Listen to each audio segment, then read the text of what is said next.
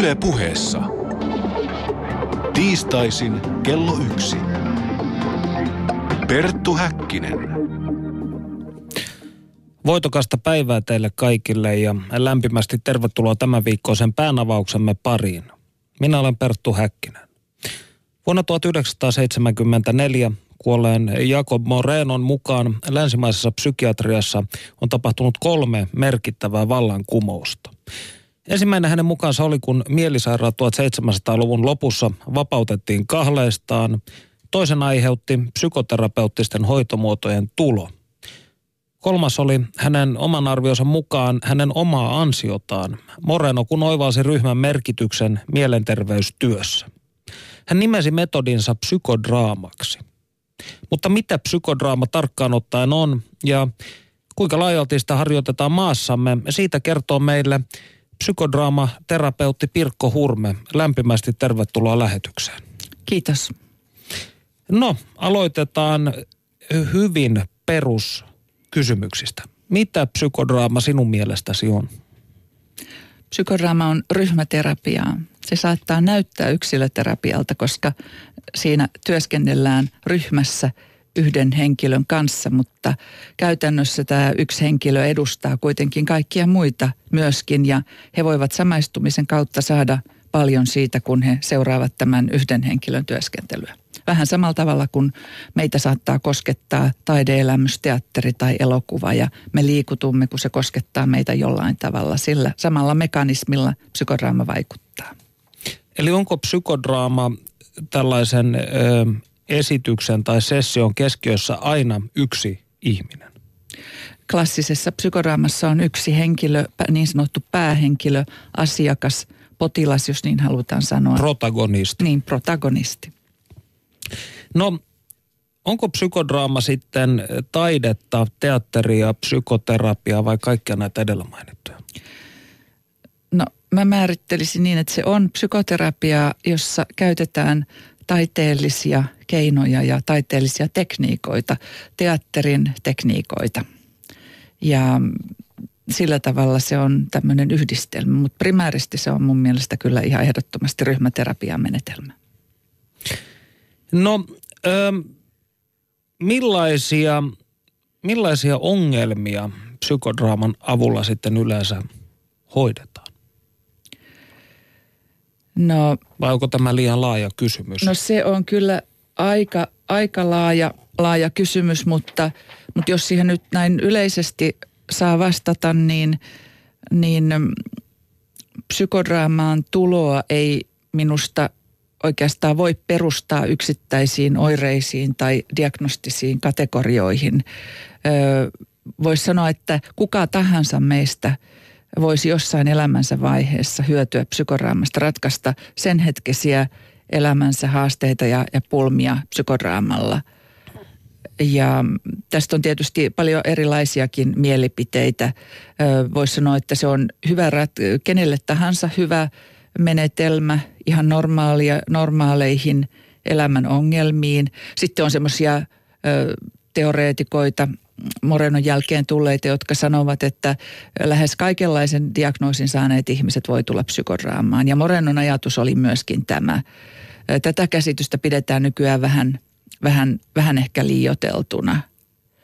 Mutta että mä sanoisin, että että useimmat meistä jossain elämänsä vaiheessa sillä edellytyksellä, että pystyy osallistumaan tämän menetelmän vaatimiin toimintatapoihin, että pystyy vaihtamaan roolia esimerkiksi, pystyy jonkunasteisesti kontrolloimaan omia impulsseja, ettei esimerkiksi suutu niin silmittömästi, että lyö draamassa tosiaan todella jotakuta.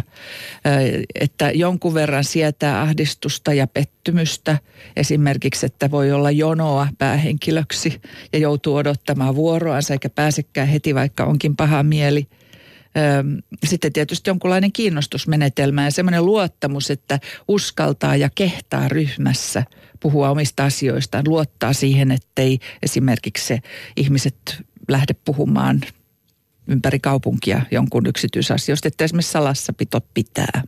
Nämä on tietysti ohjaajankin huolehdittavia asioita, mutta että kyllä se edellyttää semmoista yleistä luottamusta. Ja sitten joillekin ihmisillä on hirveän suuri kynnys ja sanoo, että, että joo mä tiedän, että siitä olisi hyötyä, mutta että mulla on ihan ylivoimaista, että mä sanoisin vieraiden ihmisten aikana joistakin yksityisistä asioistani mitään. Miten sitten tällainen psykodraamaryhmä, niin miten sellainen valitaan? Koska kyllähän ohjaaja varmaan pitää katsoa, että näillä on välissään, tai tämä olisi dynaamisesti hyvä, ryhmädynamiikan kannalta hyvä kokonaisuus. Tai toimiva ainakin. No varmasti ohjaajilla saattaa olla, olla omat tapansa tähän. Usein on niin, että, että kun joku perustaa tämmöisen ryhmän, niin hän ilmoittaa, että tämä on sellainen ja sellainen ryhmä – sellaisille ja sellaisille ihmisille. Tässä käsitellään jotain tiettyä teemaa esimerkiksi ja silloin tulee siitä asiasta kiinnostuneita. Itse käytän sellaista, että mä haluan tietää niistä osallistujista jotain. Mä haluan haastatella heitä etukäteen niin, että mä tiedän, että he voivat tulla sinne ryhmään, koska jos esimerkiksi tämmöinen psykoraamaryhmä on vaikkapa tämmöinen muutaman päivän ryhmän, se on varsin intensiivinen tapahtuma ja, ja täytyy tietää tavallaan, mihin he menevät sieltä ryhmästä. Mm. Tämmöisen intensiivisen psykoraamaryhmän aikana voi kohdata aika paljon semmoisia asioita, jotka, jotka herättävät paljon sisäistä kuohuntaa ja voivat olla yllätyksellisiäkin ja sitten täytyy tavallaan niin kuin – ohjaajana minusta, tämä on minun mielipiteeni, olla jonkunlainen tieto ja, ja ymmärrys siitä, että mihin tämä ihminen menee täältä ryhmästä. Ettei hän sitten lähde yksin, yksinäiseen asuntoon silmät villisti pyörien, niin kuin, vaan että hänellä on tavallaan niin kuin joku mahdollisuus prosessoida myöskin jälkikäteen. Joskus myöskin ohjaajat sopivat, että jos tulee ryhmään liittyviä asioita jälkikäteen mieleen, niin esimerkiksi omasta psykodraamasta, jonka on tehnyt, niin siitä saa soittaa ja voidaan jälkikäteen vielä puhua. Että tavallaan, että ne asiat saavat jäsentyä ja integroitua ja tavallaan semmoinen laskeutuminen tähän arkitodellisuuteen tapahtuu hyvällä ja turvallisella tavalla. Eli se kokemus voi olla hyvin järisyttäväkin ihmiselle. Se saattaa olla hyvin järisyttävä. Mutta että tarkoitus on, että se ei ole sitä pahalla tavalla. niin. Öm, mietin tässä, kun mainitsit, että on erilaisia teemaryhmiä, niin voisitko kuulijoillemme antaa jotain esimerkkejä? Minkä tyyppisiä ryhmiä sinä esimerkiksi olet järjestänyt? No tulee nyt ihan varmasti, sit jos kauan miettisin, niin, niin tulisi vielä lisää, mutta että, että sanotaan, että psykodraamalla, sen voi, sen voi tavallaan sanoa, että pitää vaikka, esimerkiksi itse olen pitänyt työnohjausryhmiä, joissa metodina käytetään psykodraamaa. Eli ihmiset analysoivat, käyvät läpi työnsä ongelmia, mutta siitä käytetään, siinä käytetään psykodraamaa. Olen pitänyt ö, ryhmää nuorille tytöille, sijoituskodissa asuville nuorille tytöille, joilla on ollut paljon vaikeuksia. Sellaista ryhmää, jonka tavoitteena on, että he saavat käsitellä sitä omaa tarinaansa ja päästä eteenpäin rakentavalla tavalla – tämmöistä pitkäaikaista ryhmää, johon on myöskin osallistunut hoitohenkilökuntaa näistä, näistä sijoituskodeista.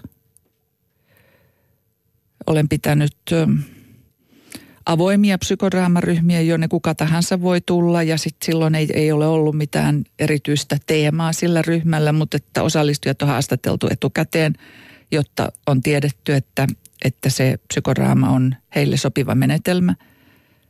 Sitten olen paljon kouluttanut johtajia ja käyttänyt psykoraamapohjaisia tekniikoita joissakin johtajakoulutuksissa ongelmatilanteiden hahmottamiseen tai roolivalmennuksena, että on treenattu jonkun tietyn tilanteen läpivientiä etukäteen käyttämällä raamatekniikoita.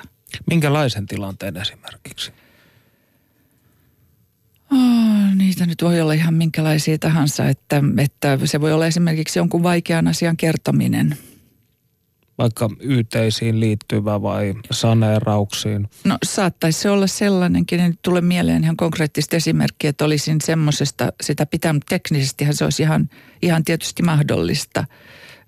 Olen tutkinut, on tutkittu esimerkiksi tällaisessa – Mm, projektityössä toimivan, toimivan johtajan niin kuin eri projektin ryhmiä ja, ja sitä, miten se projekti etenee niissä eri, eri ryhmissä ja katsottu, mitä vaikeuksia ja mitä mitä ratkaistavia ongelmia niissä on hänen kannaltaan noin subjektiivisesti. Kun psykoraamassa aina on tietysti se, se elementti, että siinä on lupa olla subjektiivinen ja tutkitaan subjektiivista totuutta, joka on sen päähenkilön näkökulma. Ja sitä kautta, kun sitä riittävästi tutkitaan, niin hänelle alkaa tulla muitakin näkökulmia siihen asiaan. No jos ajatellaan yleisesti, siis tällaiset johtajuuskoulutuksethan tänä päivänä ovat hirvittävän – suosittuja. Ja suuri osa niistä ei ole siis käsittääkseni varsinaisesti koulutettujen psykodraamaterapeuttien tekemiä, vaan ikään kuin ihmisten, jotka kokevat olevansa hyviä motivaattoreita tai osaavat hyödyntää tällaisia tekniikoita, niin onko tällaisessa siis yleensäkin johtaj- johtajuuskoulutuksessa sinun mielestäsi paljon psykodraamallisia elementtejä? Voidaanko näin sanoa? Mm, kun sä kysyt, onko tällaisessa koulutuksessa, tarkoitatko, että käytetäänkö yleisesti? Niin. Kun mun on vaikea sanoa, mitä, mitä toiset kouluttajat käyttää, en mä tiedä, mutta tota, kyllä mä uskon, että Suomessa on aika paljon psykodraamaa opiskelijoita ainakin johonkin pisteeseen asti ja jotkut ihan valmiiksi ohjaajaksi asti.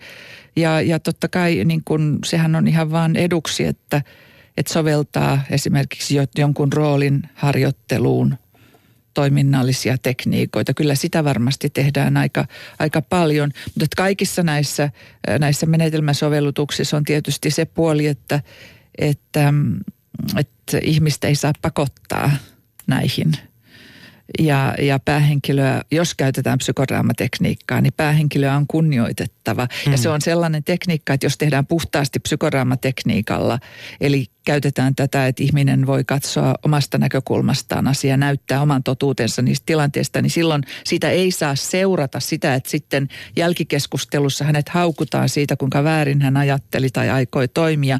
Silloin se to- tekniikka on psykoraaman tekniikka, jolloin päähenkilö on oikeassa ja hänen oivalluksensa tulevat siitä, että hän on saanut olla hyvin subjektiivinen ja jälkikäteen hänelle tulee oivalluksia.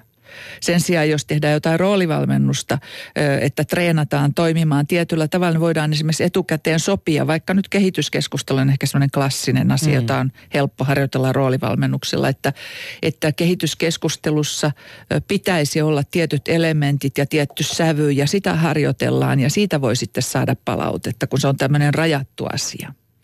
Eli psykodraaman jälkipuinneissa ei tuomita? Ei. Päähenkilö ei voi epäonnistua. Ohjaaja voi. Ohjaaja voi mukata, mutta päähenkilö ei voi mukata eikä häntä saa missään vaiheessa kritisoida. Ohjaajan tehtävä on huolehtia siitä, ettei ryhmä kritisoi päähenkilöä psykodraaman jälkeen. Tämä on erittäin mielenkiintoista. Tältä huutolaatikosta tuli tällainen kysymys. Millainen koulutus psykodraamaterapeutilta vaaditaan? No minä käytän nimeä psykodraamaterapeutti, koska mä olen psykodraamaohjaajakoulutuksen jälkeen käynyt vielä jatkokoulutuksen erään ranskalaisen professorin johdolla, joka on nimenomaan keskittynyt psykodraamaterapeuttiseen käyttöön. Mutta että tämä mun Suom- Suomessa oleva peruskoulutus, siellä on tällainen toiminnallisten ryhmätyömenetelmien ohjaajakoulutus, joka on vähän yli tuhat tuntia – siihen päälle vähän yli tuhat tuntia, niin sitten on psykoraamaohjaaja ja siihen sitten päälle vielä muutama vuosi, niin sitten on psykoraamaterapeutti tai psykoraamakouluttaja tai näitä on sitten maailmalla vähän erilaisia nimityksiä näistä. Kuinka tämä sitten vuosien aikana, mitä enemmän tätä tekee, niin mitä se on sinun ajatuksesi muokannut tästä? Käytännön työ. No Kyllä, mä tietyllä lailla jotenkin ehkä aina vaan enemmän luotan siihen, mitä en oikein opiskeluaikana käsittänyt, kun kouluttajat aina sanoivat, että luota prosessiin. Että seuraa prosessia ja luota siihen, että jos vaan on auki ja avoin ja, ja katsoo, mitä tapahtuu, niin päähenkilö kyllä antaa niitä erilaisia, erilaisia – vinkkejä ja, ja, ja jos, hänen, jos niitä kunnioittaa ja seuraa, niin, niin kyllä sieltä monenlaista hyvää löytyy.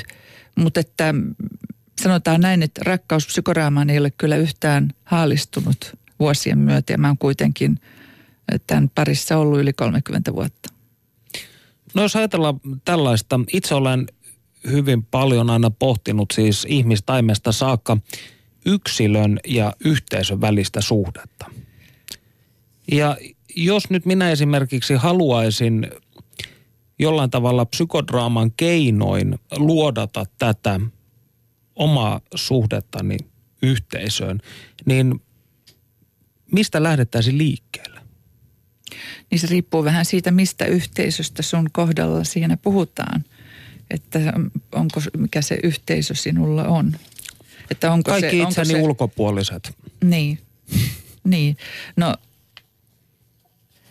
luultavasti, jos menisit psykoraamaryhmään, niin ohjaaja jollakin tavalla pyrkisi konkretisoimaan sitä tilannetta ja sanoisi, että, että jos jotakin, tämä nyt tulee aivan näin spontaanisti, mutta että, että jos sinä olet sisäpuolella, niin ketkä ovat ulkopuolella ja sitten sä voisit, voitaisiin ryhmästä valita henkilöitä, jotka ovat ulkopuolella ja sitten erilaisin roolivaihtotekniikoin selvitettäisiin, että keitä he ovat ja mitä sä heille oikeastaan haluat sanoa ja keitä he mahdollisesti muuten edustavat, ehkä myöskin joitain muita ihmisiä sun historiassasi.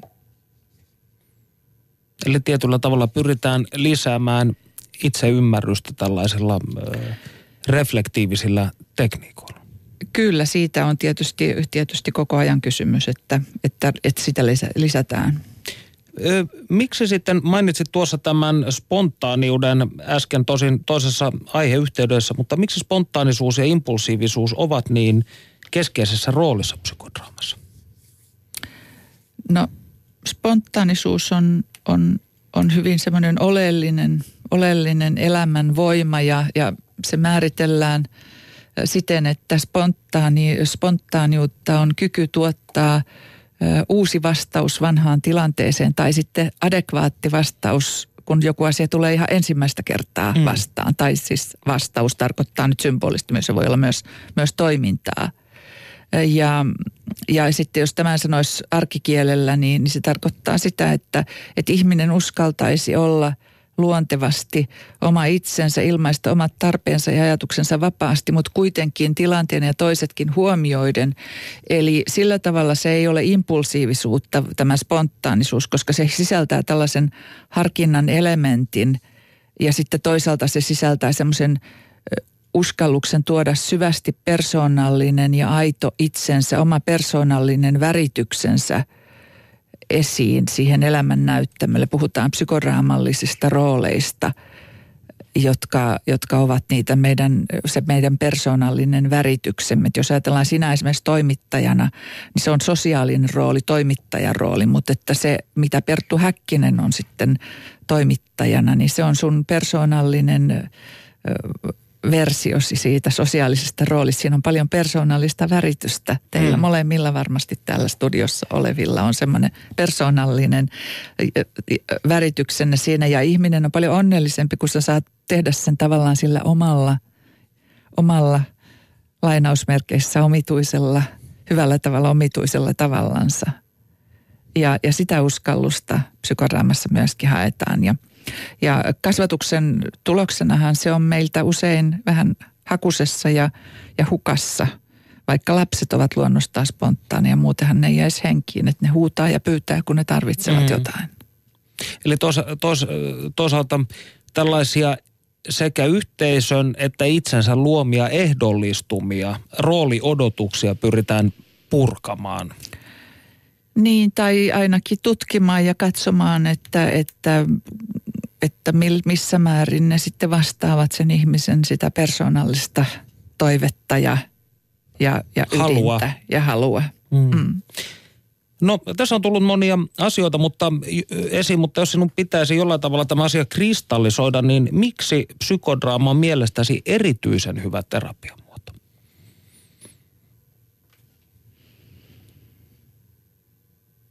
Mm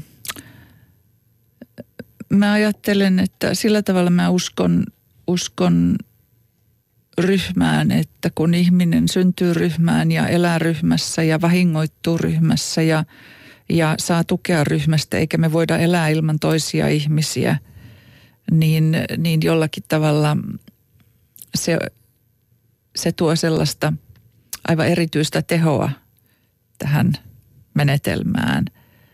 Plus sitten, että, että mua henkilökohtaisesti kovasti miellyttää tämä ajatus näistä omista psykoraamallisista rooleista ja, ja vapautuneesta tunneilmaisusta, kuitenkin vastuullisesti ja toisia kunnioittain. Ja, ja minusta se on sellainen perusasia, että tässä kaikki ihmiset ovat samanlaisia, tulivat he sitten mistä tahansa. Meillä on tällaisia, tällaisia samanlaisuuksia, jotka, jotka ovat perusinhimillisiä. Studiossa siis Perttu Häkkinen ja psykodraamaterapeutti Pirkko Hurme. Millainen mies oli psykodraaman kehittänyt J.L. Moreno? Siitä kertoo meille Suomen Moreno-instituutin johtaja Tuula Grandel Panu Hietanevan haastattelussa. Historia nivoutuu tiiviisti sen kehittäjän Jakob Levi Morenon elämäntarinaan. Hän oli oppinut mies, mutta monet Morenon oivallukset psykiatrian maailmassa pohjautuivat hänen omiin arkisiin havaintoihinsa ja elämän kokemuksensa. Suomen Moreno-instituutin johtaja ja psykodraamakouluttaja Tuula Grandel tarjoaa nyt meille tuulahduksen psykodraaman historiaa. Aloittakaamme Morenon taustoista. Mistä hän oli kotoisin? Jakob Levi Morena oli alun perin Romanian juutalainen, joka syntyi Bukarestissa. Hänen äitinsä oli luostarikoulun käynyt. Hänen perheensä muuten oli siis juutalainen. Molemmat oli juutalaisia. Perhe ei kuitenkaan sitten jäänyt tuonne Romaniaan, vaan lähtivät tavallaan talouspakolaisena, voisi nykyaikana sanoa, niin Itävaltaan. Morenon ollessa semmoinen alle 10-vuotias – ja Itävallasta sitten äh, hän opiskeli Viinissä, Viinin yliopistossa filosofiaa, lääketiedettä, kävi psykiatrisilla klinikoilla ja oli muutenkin sit laajasti kiinnostunut, muun muassa kosmologiaakin hän opiskeli. Hän valmistui lääkäriksi 1917 lääketieteellisestä tiedekunnasta ja oli kiinnostunut sitten tämän lääkärissä toimimisen ohella kuitenkin ja jo opiskelujen aikana pohdinnasta, miten yhteiskuntaa voisi muuttaa teatterin keinoin. Hänellä oli tämmöinen ajatus, että ähm, jäykät teatterin rakenteet ja äh, roolirakenteet olisi hyvä saada hajoitettua. Samalla hän oli kiinnostunut sit myös syrjäytyneiden hyvinvoinnista ja auttamisesta – elettiin tuossa vaiheessa niin tämmöistä ensimmäisen maailmansodan aikaa myös ja pakolaisia oli Itävalta-Unkarista, joka oli aika mm, hajannuksissa tila, hajannustilassa. Moreno on kuvattu termillä originelli. Mistä tämä johtuu? Millainen persona hän oli? No voisi sanoa, että hänen nuoruudessaan hän oli aika idealisti. Hän esimerkiksi perusti kohtaamisen talon, jossa hän antoi äh, ilmaista apua syrjäytyneille ihmisille ja pakolaisille. Häntä kuvataan, hän on ollut parta, hän oli ulospäin suuntautunut, sanotaan karismaattiseksi ja osasi ja uskalsi myös koskettaa ihmisiä ja hänellä oli joku tietynlainen puhutteleva syvä katse myös. Aikuismaailmassa sitten, kun hän psykotrauman parissa on enemmän liikkunut ja työtä tehnyt, niin sitten häntä on kuvattu myös hyvin megalomaaniseksi suuruuden ajatusten ihmiseksi. Sanotaan, että se kuitenkin oli jotain sella- jokin sellainen piirre hänessä, joka mahdollisti toisaalta psykotraaman tämmöiset perus spontaaniuden ja luovuuden ja ihmisen luovuuden arvostamisen ja sen esiin nostamisen. Ja hän oli hyvin tietoinen myös tästä omasta piirteestään ja osasi sitä kuitenkin hallita. Historian kirjoituksen mukaan psykodraaman siemenet kylvettiin viiniläisessä puistossa, jossa Moreno katseli lasten leikkejä. Mitä siellä tapahtui? Joo, kuten sanottu, niin Moreno oli kiinnostunut lapsista ja erityisesti ihan lasten spontaaniutta. Kun hän kulki noissa puistoissa, niin hän ei ainoastaan niin katsellut heidän leikkiä, vaan hän loi kontaktia ja kertoi heille tarinoita – laittoi lapset kertomaan tarinoita, hän leikitti heitä, auttoi keksimään leikkejä ja rooleja. Hän perusti lopulta myös oikein lasten teatterin. Sitten kun hän seurasi tätä lasten spontaaniutta ja tätä lasten teatterivaiheessa sitten totesi, että toistuessaan nämä roolit kuitenkin alkoi jäykistymään ja spontaanius alkoi häviämään. Ja hän rupesi myös miettimään sitä, että miksi ihmeessä niin myös aikuisille käy näin, että tämä alkuperäinen spontaanius meissä häviää, kun, kun aikuistutaan. Ja tästä näistä kokemuksista syntyi tämmöinen ydin äh, tai siemen niille ajatuksille, jossa hän toteaa sitten, että spontaaniuden puute on itse asiassa keskeisin meidän ihmiskunnan ongelma.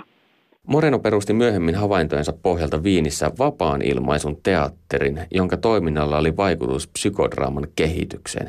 Kerrotko hieman tästä? Tässä näyttelijäryhmässä oli näyttelijä nimeltään Barbara, jonka kumppani kerran tuli sitten Morenolle valittamaan sitä, että on se kummallista, että hänen vaimonsa on kotona raivotar, mutta täällä näyttelijätyössä, kun hän on, hän on ihana, levollinen, lempeä ja mitä kaikkea nyt sitten olikaan, minkälaisissa rooleissa siellä. Ja Moreno sai tästä sitten idean, että hänpä antaa Barbaralle siellä näyttelijäryhmästä rooleja, joissa hän saa vapaasti raivota omalla tavallaan. Ja tällä oli sitten käänteinen vaikutus kotitilanteeseen, että hän kotona rauhoittui.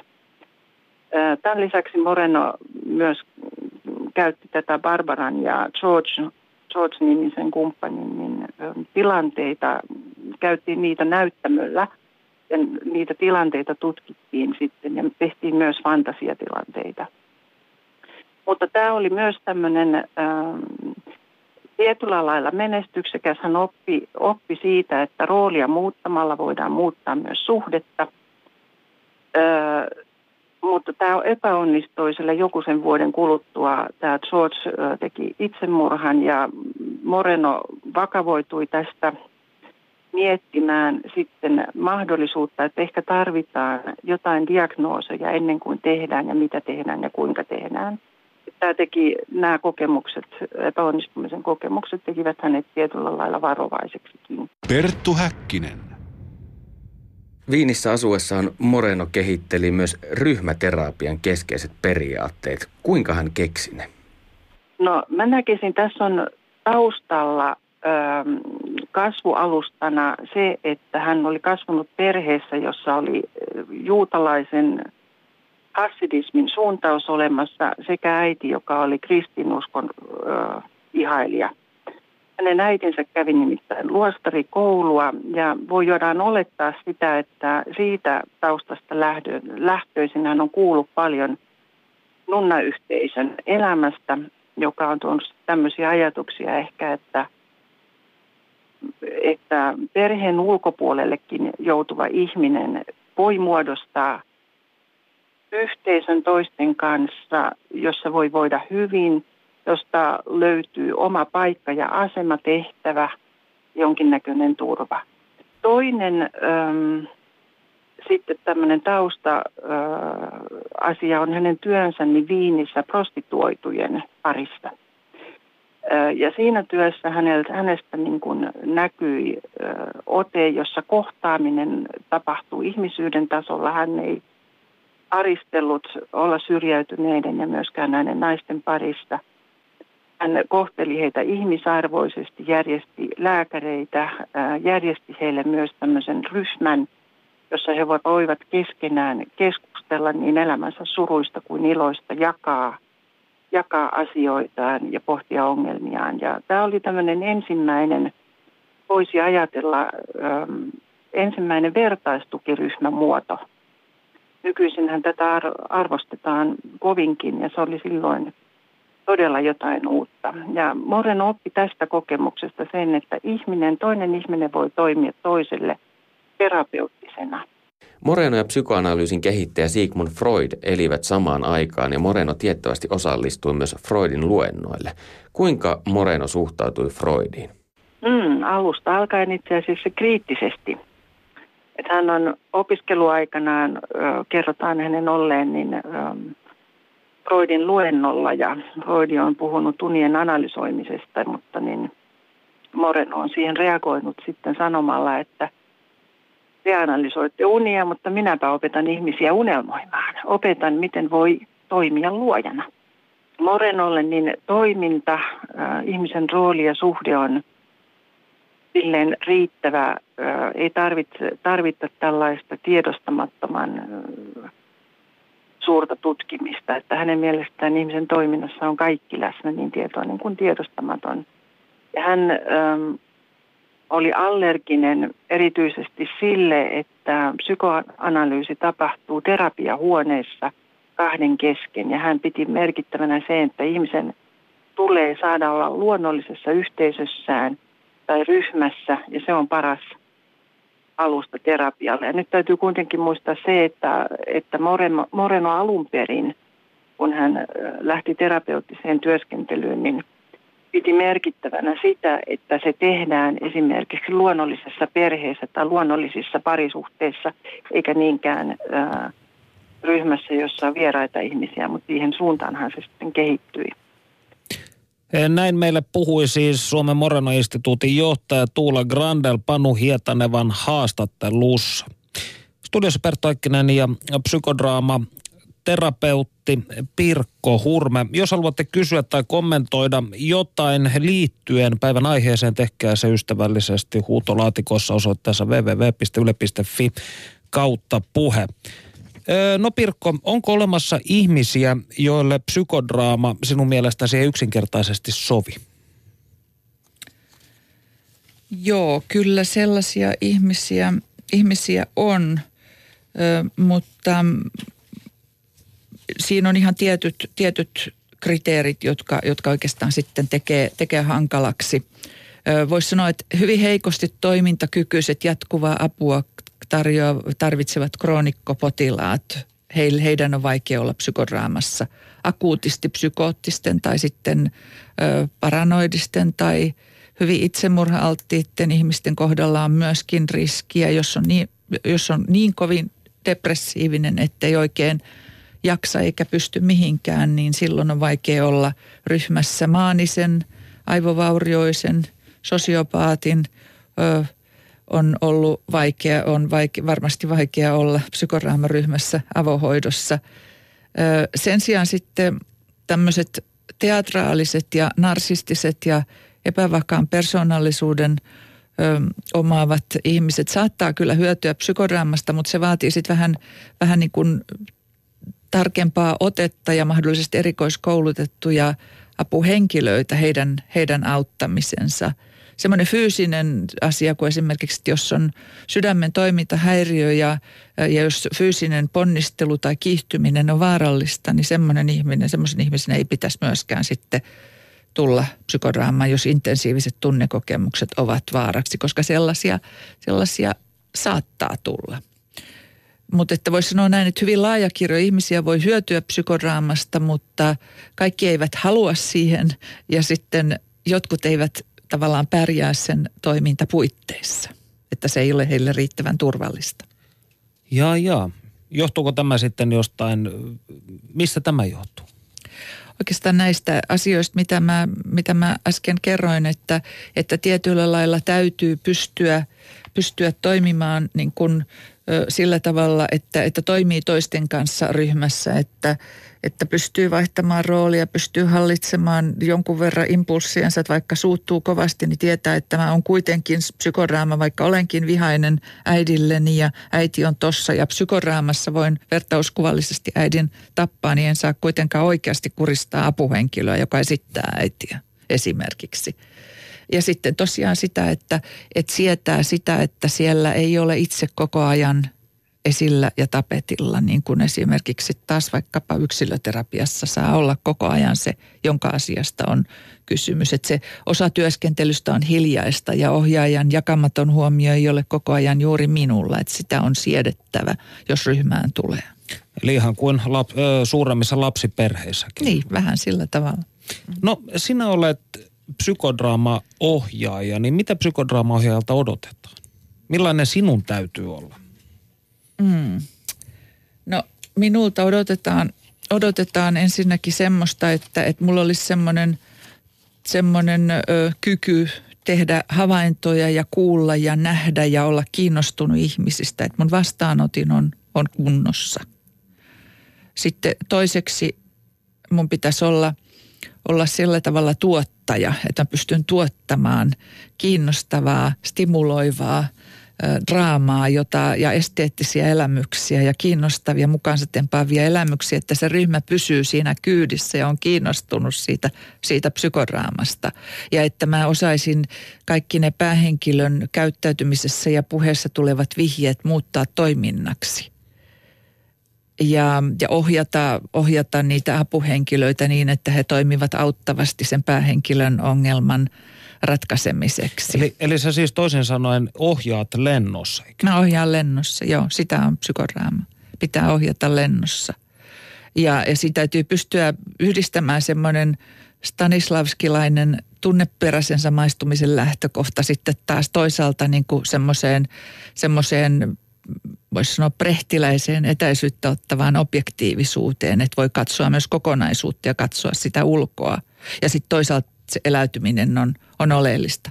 Sitten se, mitä psykodraamaohjaaja myöskin pitää olla, hänen pitää olla terapeutti, kun siinä kuitenkin tavoitteena on, on terapeuttinen päämäärä, joko oireiden vähentäminen tai kriisiinterventio tai konfliktin käsittely tai jonkun ratkaisun löytyminen ihmisen ongelmaan tai että hän ymmärtää, miten hänen lapsuutensa kokemus vaikuttaa ja rajoittaa häntä mm. tässä päivässä ja pystyy sen ratkaisemaan niin, että se ei enää rajoita niin, niin siinä mielessä tietysti mun pitää olla terapeutti, mun pitää olla muutosagentti, joka, joka pystyy, pystyy edistämään tämmöistä paranemisprosessia.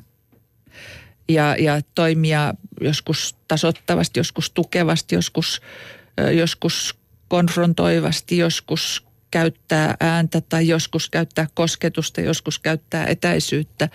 Ja, ja sitten toisaalta niin kuin auttaa päähenkilöä luomaan niitä omia mielikuviansa sinne näyttämölle. Että päästään sitä dramatisoimaan sitä subjektiivista totuutta, joka sitten tässä on se parantava elementti. Ja sitten on vielä yksi asia, mitä psykodramaohjaajan täytyy olla. Hänen täytyy olla sen ryhmän ohjaaja, eli kerätä ryhmiä katsoa, että sinne tulee oikeita väkeä, ja jolle, jolle se sopii ja jotka siitä, siitä hyötyvät ja organisoida siihen ryhmään kaiken näköiset asiat, niin kuin ajat ja rajat ja käyttäytymissäännöt ja salassapito, velvollisuusasiat ja aloitus ja loppu ja, ja, ja niin, kuin niin, että tavallaan, että ihmiset, että ryhmä ei lopu siihen, että kaikki ovat aivan niin kuin ki, tolkuttoman kiihdyksissä ja mm. näin poispäin. Siinä pitää olla se jälkilämpö, mm. joka ikään kuin sitten laututtaa tämän. Tästä mulla on semmoinen pieni, pieni anekdootti, jos voi tähän ottaa, että, että kerran erässä, eräällä johtajakurssilla, jossa – jossa käsiteltiin ihmisten visioita ja unelmia työhön liittyen. Ja siellä tehtiin psykodraamaa, niin mä sanoin sitten, kun se kurssi päätti, ne oli siis todella työssä käyviä, vastuullisessa asemassa olevia, olevia johtajia. Ja, ja se kurssi oli, oli tuolla tuolla Lovisassa, niin sitten mä sanoin, että kun täältä nyt lähdette ajelemaan, ja vaikka siinä oli keskusteltu ja jäähdytelty kyllä ihan riittävästi mun arvion mukaan, mm. niin mä sanoin, että ajakaa kuitenkin poikkeuksellisen varovasti ja hiljaisemmin kuin tavallisesti, koska teidän huomionne on vielä osittain sisäisessä maailmassa. Mm. Ja sitten kävi niin, kaikki vähän katsoi, että oletpa sinä ylihuolehtiva ja sitten, sitten, tota, sitten myöhemmin kuulin, että, että oli joku autollinen näitä johtajia, joka ei ollut löytänyt Porvoosta Helsinkiin, vaan oli ajanut ihan väärään suuntaan pitkät pätkät sen Joo. takia, että, että ajatukset olivat niin muualla. No kun tässä liikutaan sellaisten siis todella syvällisten tai syvien lukkojen ja, ja sisäisten kiistojen maailmassa, niin tapahtuuko usein sitten näissä, että tulee siis ihan tällaisia eskaloitumisia, että ihmiset käyvät toistensa päälle tai verbaalisesti käyvät hyvin aggressiivisiksi? Tai vaihtoehtoisesti, että nauretaan ja räkä lentää, että on, onko tämä sellaista tunteiden ilotulitusta usein? No sen ei ainakaan hallitsemattomalla tai jotenkin tuhoisella tavalla pitäisi sellaista milloinkaan olla, että, että sitähän se on se ohjaajan työ myöskin, että hän luo sinne pelisääntöjä ja, ja että se ymmärrys ja semmoinen jotenkin rakkaudellinen tuki, joka sinne ryhmään täytyy voida luoda, että se toimii sillä tavalla, että, että ihmisiä ei kohdella huonosti, vaan yleensä, yleensä minusta onnistuneessa ryhmässä on niin, että kun joku työskentelee – päähenkilönä siellä psykoraamanäyttämöllä, niin, niin ryhmän kiinnostus ja, ja tuki on, on, on hänen kanssansa. Ja toki tietysti voi olla niin, että jotakuta suututtaa mm. joku sellainen reaktio, että joku ei hyväksy jotakin, mitä päähenkilö tekee, mutta yleensä se johtuu siitä, että hänellä on joku oma ongelma siinä asiassa ja ohjaajan täytyy sitä sitten käsitellä sillä tavalla, että se ei niin kuin kohdistu siihen päähenkilöön. Että tämmöinen tavallaan kyllä, kyllä ohjaajan tehtävä on huolehtia, että, että niin kuin tällaisia hallitsemattomia asioita ei tapahdu. Ja mm. ohjaajan täytyy myöskin luoda semmoinen kontakti päähenkilöön, että, että hän koko ajan seuraa sitä, että vaikka päähenkilö on kiihtynyt, niin hän tietää, että, että tota, mitä hän voi tehdä ja mitä hän ei voi tehdä. No kuinka roolit sitten jaetaan?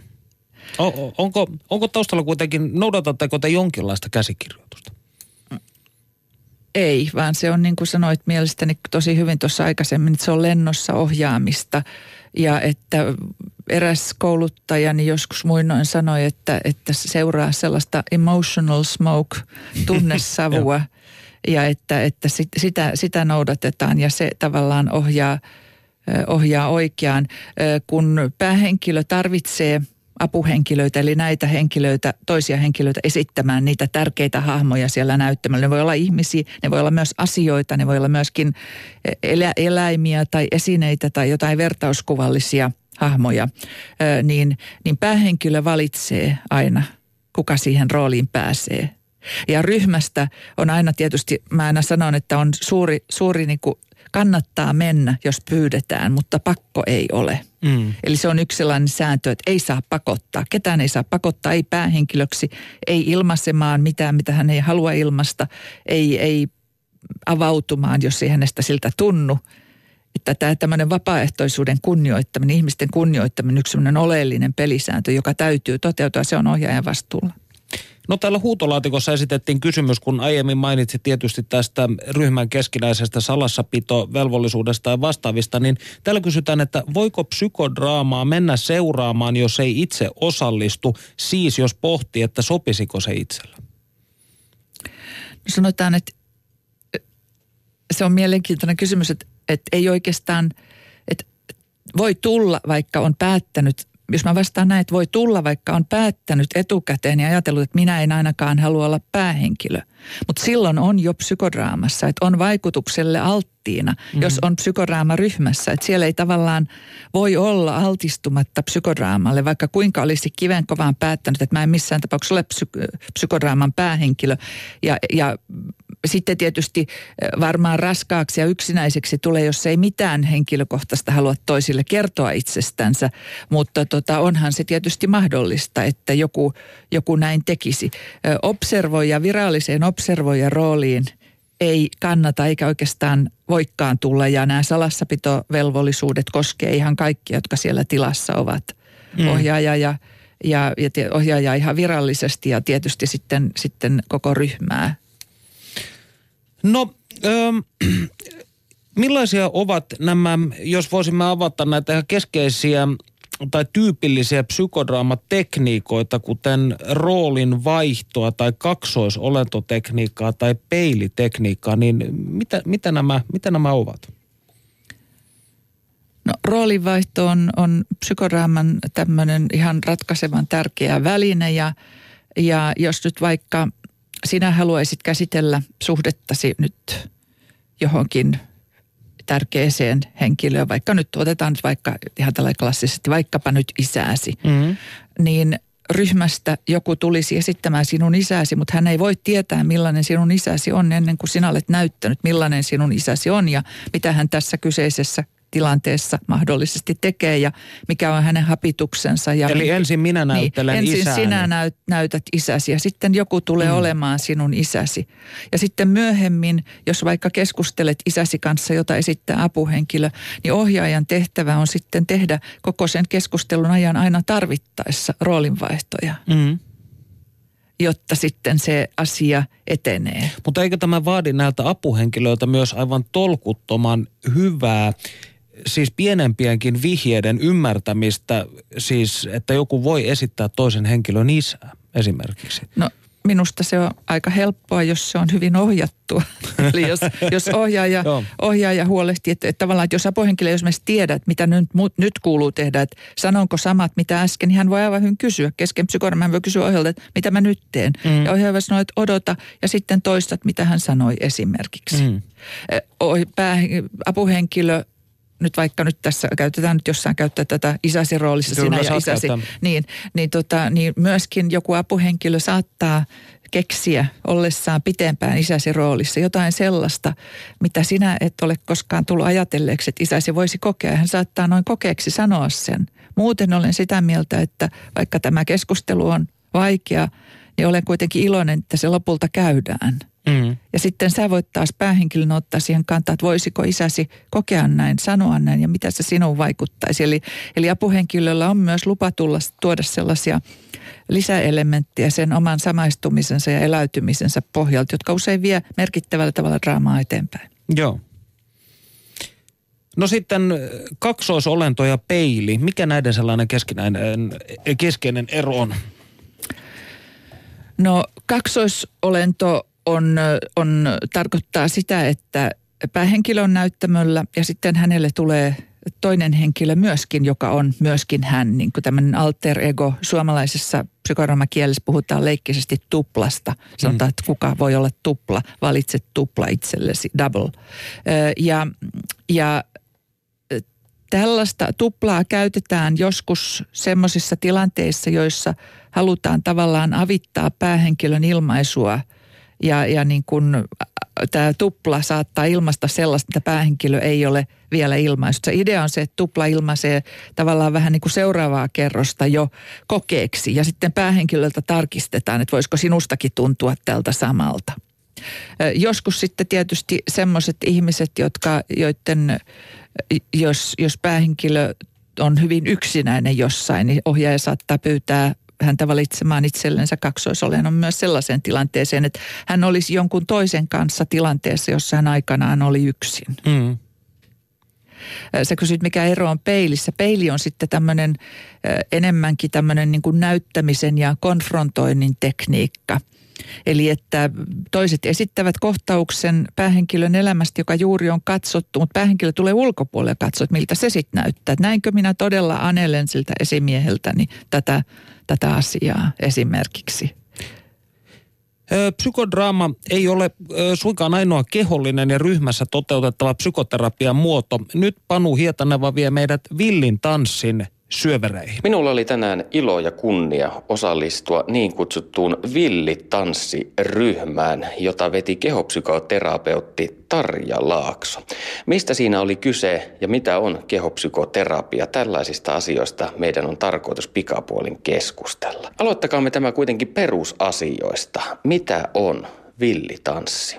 Sanotaan, että näitä villitanssi on menetelmä, jota mä oon kehittänyt vuodesta 1998 asti ja opettanut sitä. Ja, ja tavallaan siinä on osia niin kuin kehopsykoterapiasta ja tanssiterapiasta ja sitten mä oon luonut siihen vähän omia osia ja kehittänyt tosiaan sitä. Eli tämmöinen menetelmä, jota voidaan käyttää itsetuntemuksen lisäämiseen ihan, että se ei tarvitse käyttää sitä terapiassa, mutta käytän mä nykyisin sitä myöskin niin kuin terapiametodina sitten sen tyyppisissä ryhmissä, missä terapia tehdään. Kuinka tämä syntyi silloin vuonna 1998? Mikä ajoi sinua eteenpäin? No itse asiassa mä olin itse sellaisessa kehopsykoterapiaprosessissa silloin, jossa tanssittiin. Mä olin semmoinen ryhmä, ryhmäprosessi ja tota, niin sitten mä tykkäsin kovasti se jotenkin nappas mut mukaansa se tanssiminen, että, että mä en ollut aikaisemmin tanssinut ja mä olin päinvastoin niin semmoinen seiskan liikkuja armosta koulussa, että kaikista jumppatunneista lintsasin mistä pystyin ja, ja tämä yllätti mut niin tämä mun tunne tämän villin tanssin kanssa, että, että sai niin kuin, sai liikkuukin sillä tavalla, kun itsestä tuntuu ja mikä itsestä löytyy sisältä. Ja tota niin, sitten mä itse asiassa vuokrasin itselleni semmoisen harjoittelutilan, että mä sain itse treenata tuolta Espoon Espoon Kannusillan tunnelista tai mikä, mikä luola se nyt olikaan. Ja, ja tota, tanssin siellä yksikseni, mutta sitten mä aloin miettiä, että mitä järkeä tässä on, että mä olin aika paljon erilaisia muita ryhmiä ohjannut töissäni ja, ja tota, sitten alkoi tuntua siltä, että no, että olisi kyllä kiva kerätä ryhmää ja, ja siitä se sitten pikkuhiljaa muodostui. Kuten sanottua, niin villitanssi on kehopsykoterapia. Kerrotko hieman, mitä on kehopsykoterapia?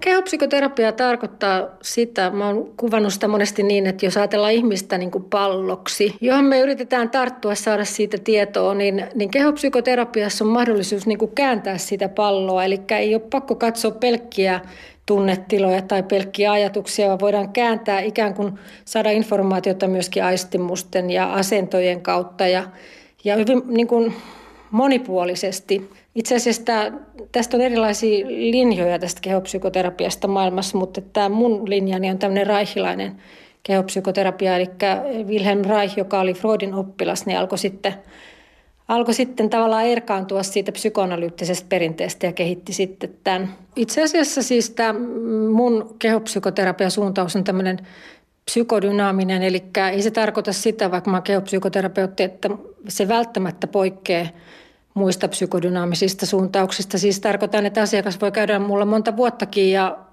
me istutaan jutellaan. Perttu Häkkinen. Kun minä osallistuin tänään Villiin tanssiin, niin kyseessä ei ollut terapiaryhmä, vaan itsetuntemusryhmä. Kerrotko, mikä on itsetuntemusryhmä?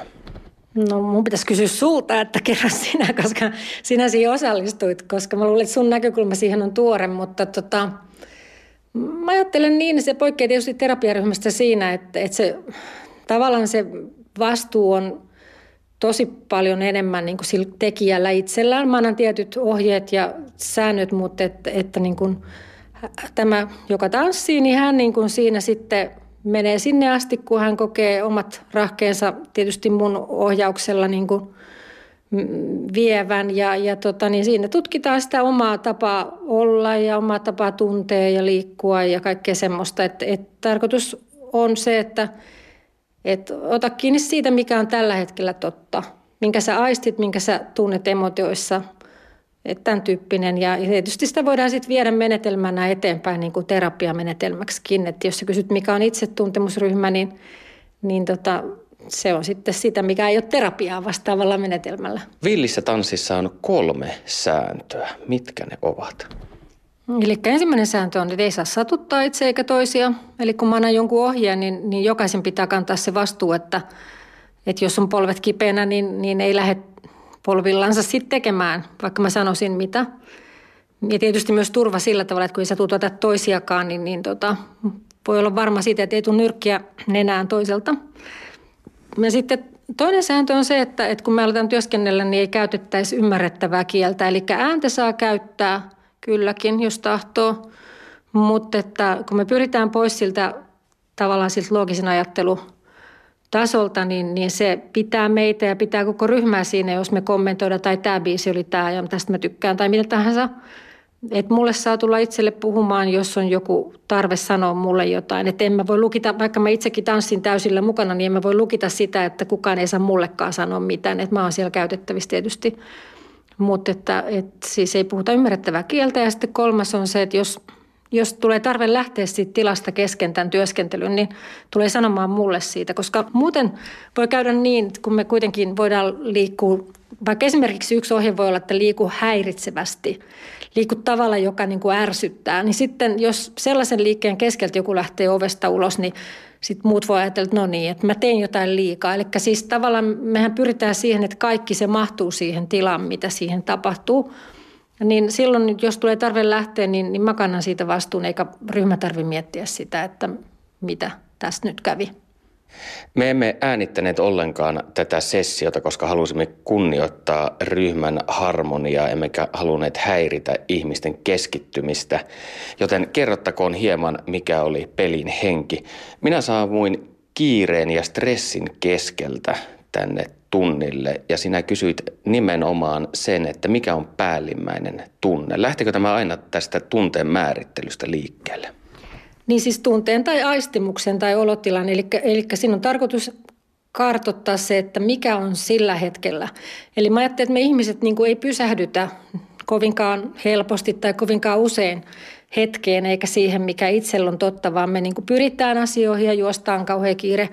Eli kyllä me siitä lähdetään liikkeelle, että mikä on nyt, kun sä istahdat siihen ja sitten niin kuin tavallaan siitä jatketaan.